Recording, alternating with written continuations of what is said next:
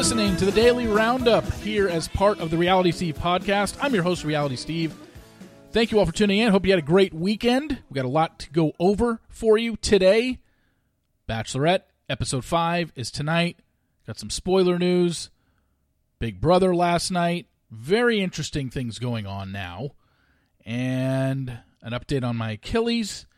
And maybe we'll get to a uh, sports take involving my favorite team. We'll get to that momentarily. Do not forget, this podcast brought to you by Green Chef. Go to greenchef.com slash realitysteve135 and use code realitysteve135 to get $135 off across five boxes, plus free shipping on your first box. Green Chef is the number one meal kit for eating well. So, episode five tonight in Bruges, Belgium. Aven gets a one on one with Rachel. Johnny gets his one on one with Gabby. There are group dates, and this is going to be the episode that's going to focus around Logan switching his, I don't know what you want to call it, allegiance from Rachel to Gabby. As I've explained in the last couple weeks, this isn't something that has been sneaking around or anything like that. By by all things that we've seen on television, we haven't even seen Logan speak to Gabby and it just has been brewing underneath the surface. He obviously hasn't even been allowed to speak with Gabby. And tonight, he just decides to tell Rachel, and we see how they handle it as we know. He does go over to the other team. Gabby doesn't immediately drop him and say, Well, you did that to Rachel, so you're done. Does not go that way.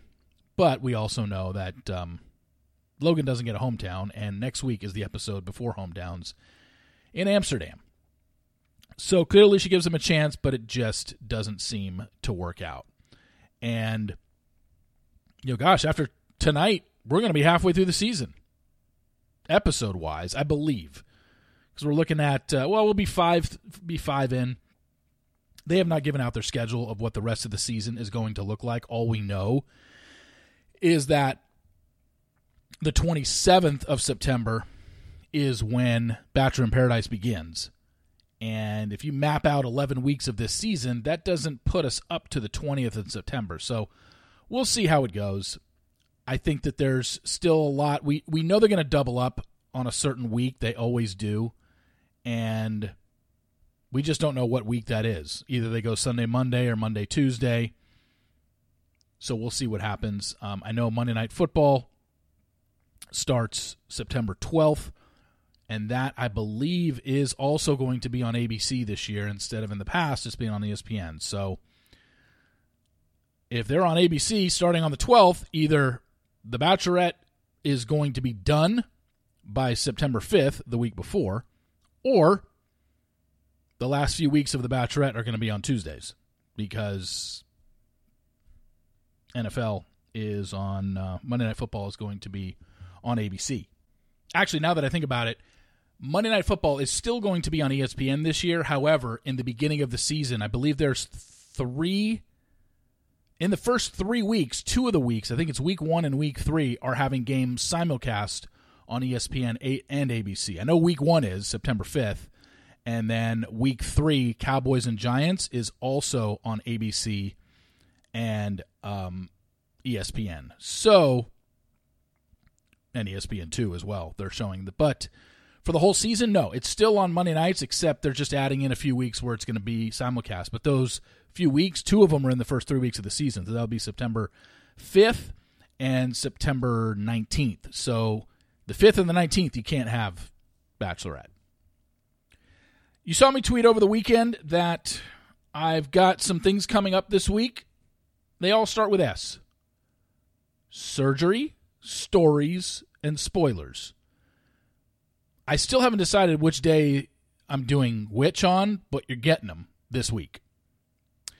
And there is some, in terms of the spoilers, obviously, I know that's what everyone is just fired up on. And I just don't know which day I'm doing which just yet. Finishing up some story work on one of the contestants, like I mentioned uh, last week. Got one story about a contestant that was from earlier this season. You probably know which one that was about. And then I, have got a, a, really big story that um, I think needs to be heard.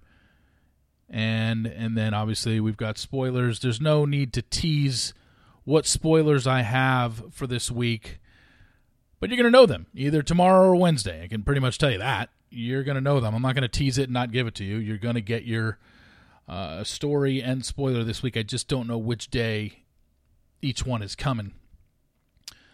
And you know, I'll I'll watch tonight's episode and just kind of see how it goes and see where we're at with things. And I might not even want to re uh, recap tonight's episode because I know that the story uh, about a contestant is very detailed. You know, if I'm going to run a story, especially after things that have happened in the past, you bet your ass this is going to be detailed, so there will be no questions whatsoever uh, about its validity. And trust me, there's no question about this one. But people can form their own opinions about what they what they think about the whole situation. So we'll see where it goes uh, with that. As for the surgery, I've decided to go through with it. I met with an orthopedic surgeon on Friday, and they basically told me look, if you want to remain active, surgery is your best option. Just the chance to re rupture my Achilles by letting it heal on its own, the, the risk is too high. There's a better chance of me re rupturing the Achilles if I just let it heal on its own. And if I want to stay active, which obviously I want to do, I got to get surgery.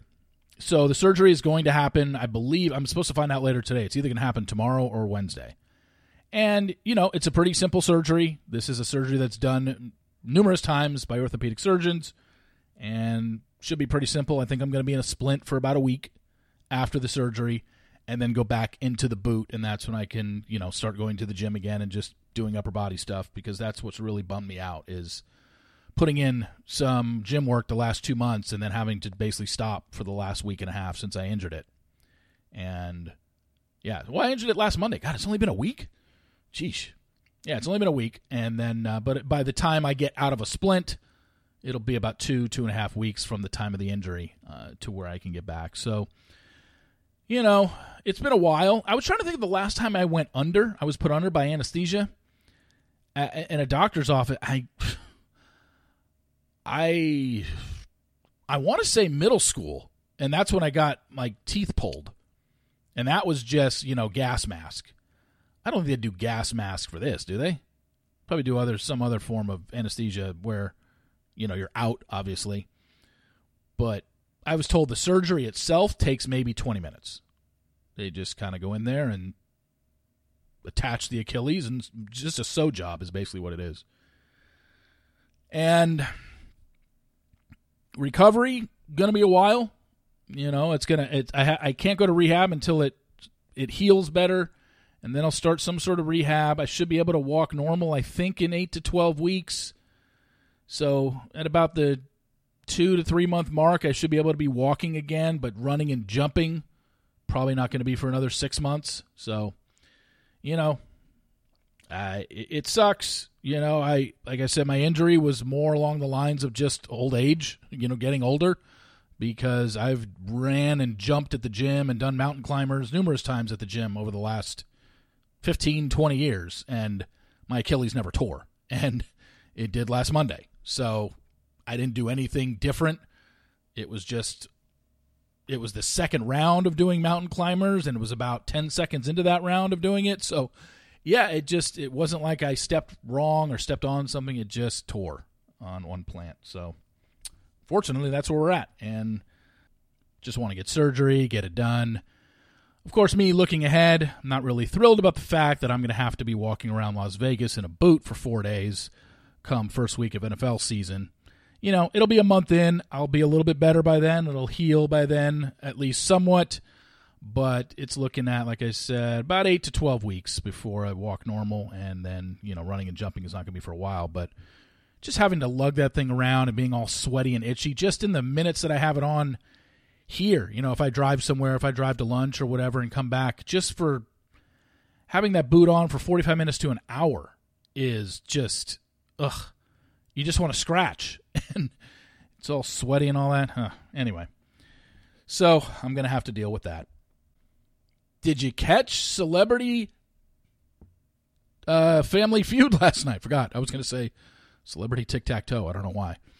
Celebrity Family Feud last night. Two 30 minute shows. The first 30 minutes, sorry, I didn't watch the Darby family against uh, Jay Pharoah and his family because I wanted to fast forward it to Bachelor Nation versus Be- uh, Becca's team, Becca Kufrin.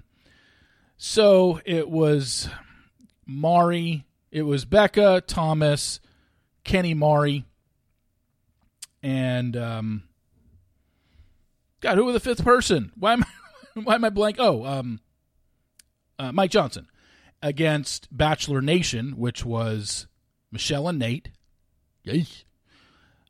Joe, grocery store Joe and Serena and Rodney. And, you know, if you haven't watched Celebrity Family Feud in the last few years since it got rebooted on ABC, like it is so overtly sexual. Like the sexual innuendos in every single question or every single answer, it's it, not every answer, but every single subject has some sort of sexual innuendo to it. Like the very first one, where it was Michelle competing against Becca Name the last thing you licked. Ooh, okay. You know, you know, supposed to insinuate dick or something. You know, it's just like. anyway, uh, so Michelle's side won. They took control of the board. Uh, grocery store Joe said uh, sandwich. I, I thought you eat sandwiches. I didn't know you lick them. Yeah, so that got an X. Serena said toothbrush. That was an X. Serena, and it came back around to Serena, and she said a plate. That got an X. And then Becca's team won. And then the next category, we surveyed 100 women. Where do you find all the good men? Oh, okay, more relationship stuff. It's, so it's so hokey. Good God, I I almost couldn't. It was just like I was just watching it for the daily roundup today. That's all I. Re- I would never watch this show regardless. Um, couple other categories: gaining weight. Uh, you know, you know you're gaining weight when you can't pull your pants up past where. And then the final category was if you own a dog, don't get them a Christmas ornament that looks like what? And Michelle's team controlled the board. They got three X's. It went over to Becca, and their answer was sock. There was only one answer left on the board. They answered sock. That was wrong. The answer was fire hydrant. So Michelle's team got to get to the go to the bonus round to win, you know, to compete for $25,000. And who are the two that get to go to the bonus round? Michelle and Nayte. Uh, that's probably probably not fun for them to have to relive that. I'm guessing neither of them even watched it last night. But Michelle went first and got 173 points because the show is a joke. These categories and questions are so easy and so stupid. By the way, back in the day when Richard Dawson used to tongue down all the married women on that show, when you got to the final round, it was 15 seconds for the first person and 20 for the second person because the second person is probably going to repeat an answer or two of the first person. Now it's 20 seconds for the first person and 25 for the second person. There's just, it's so easy. And I've watched it on occasion when there's been like, you know, WWE wrestlers or NFL stars that have, have gone on Celebrity uh, Family Feud, even though I said I didn't watch it. I have watched the celebrity ones on occasion. I don't watch it every week. But my point being is what exactly is I they're all they're all easy. I'm just wondering has anyone not won the bonus round since ABC decided to bring back Celebrity Family Feud? Has anybody actually not gotten the 200 points needed? Because some of the questions are so obvious and you get the answer and you know it's out of 100 people and the answer gets you like 55 points. If you get two number 1 answers you're already over 100. It's just it's ridiculous. Anyway, the five questions for Michelle and Nayte, but Michelle basically ran through the category. Uh, if you're dancing cheek to cheek with somebody, uh, where would you put your hands? Uh, name a fruit to, that you cut open. Uh, another sexual reference here. Uh, name a type of water people make love in. Um, a state with a beautiful coastline and a sea creature that pinches you. And Michelle went waste. That got her 30 points. Fruit to cut open was watermelon, 25 points. Water people make love in. Hot tub, 34 points. State with the best coastline, Florida, 22 points. Sea creature that pinches you, she said crab. That got her 62 points. She had 173 points after the first round. Nayte needed 27. I mean, come on. Uh, Nayte could have done that with earplugs in. Last um, dancing, where you put your hands when you're dancing, cheek to cheek with someone. Nayte said hips. That was seven points. Fruit you cut open. He said pineapple. That got him 25. That was tied for the number one answer with watermelon, and they won. We didn't get to see. We didn't even know it. it state with the most beautiful coastline. The the number one answer was California, which is what Nayte said. So if they were actually doing all the points on this, they probably would have gotten pl- close to 300 points. But yeah, like I said, this was filmed months ago when they were still together, and yeah, probably sucked to have to watch that back. But that's what happens. What's the moral of the story, kids? Um, don't break up after you film a show that hasn't aired yet. I don't know. Big Brother last night. I'm getting better at. Uh, you remember I told you I've only been watching since season 21, but I usually forget a lot of stuff. I'm getting better at it because didn't last week on one of the daily roundups I said Daniel and Monte are probably playing the best game so far, and that's basically after the last uh, eviction on Thursday. It's basically what Daniel, oh, not Daniel and Monte, um, Michael and Monty were playing the best games, and Daniel basically outed them and said, "You guys are playing the best. You guys are going to win. One of you guys is going to win." So I thought that was interesting that my memory is getting better on this show. Of course, just as I say that, I'm going to say this. How come we didn't see Michael's HOH room? I thought when he had a new HOH, you got to see his room. He invites everybody up, everyone goes in at the same time, and he reads a letter. Now, here's my forgetfulness.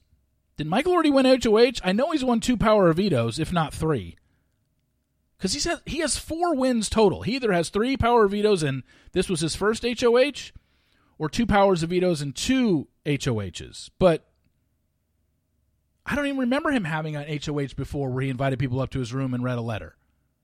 So I'm blanking. My bad. Now, as for their strategy, here's where I'm a tad confused obviously we know Daniel is got no allies in the house right now. He's not going to win. He has no chance to win, even if he somehow managed to get to the end. Nobody's going to vote for him. But Michael's strategy of putting up Joseph, Monte, and Terrance was, hey, it will show that people will see that maybe they think we're not working with them because why would you put up people that you're working with? And if he really wants to backdoor Daniel, he's going that route, and that's great and all, but what if Michael and Brittany win power of veto? Michael's going to take down his three that he put up and put Daniel up, and Daniel will realize, oh, while you pretended that I wasn't the target, I am, obviously. So this whole thing, this whole facade of putting Joseph, Monte and Terrance up doesn't seem to really hold a lot of water. Like he's thinking he's tricking Daniel. But once Daniel eventually goes up, unless Daniel gets picked for Power Veto and wins it, he's going up. I guess there's that possibility because aren't in real time Power Veto nominations today. I guess in real time it, it, it is, or it's maybe maybe some of you already know the answer because you're following on the live feeds. But Michael did say in one of the diary rooms last night, uh, kind of as the show was going off the air, like I've been waiting 20 years to play this game, and I'm I'm here to play and I'm here to make a big move and he knows that Monte's the biggest other threat in the game to him. So if Michael and Brittany win power veto, Joseph, Monte, and Terrance certainly think they're coming off the block. What if Michael just keeps them there and convinces the rest of the house to vote Monte out? I guess that's a possibility. Because you don't really need to get rid of Daniel right now. He's got no allies, he's got no strength in this game. So that'll be interesting. I'm curious to see what happens. And like I said, not following along to the live feed, so I'm sure it's already happened. And I'll find out on Wednesday. Um, I'm going to save my uh, baseball stuff for tomorrow, but it's just uh, it's it's about my favorite team. So, but while it's about my favorite team, I'm also being very objective when I speak about them. So we'll get to that tomorrow. Thank you all for tuning in. I hope you had a great weekend, and we are back tomorrow with yet another daily roundup and I'll talk to you then. See you.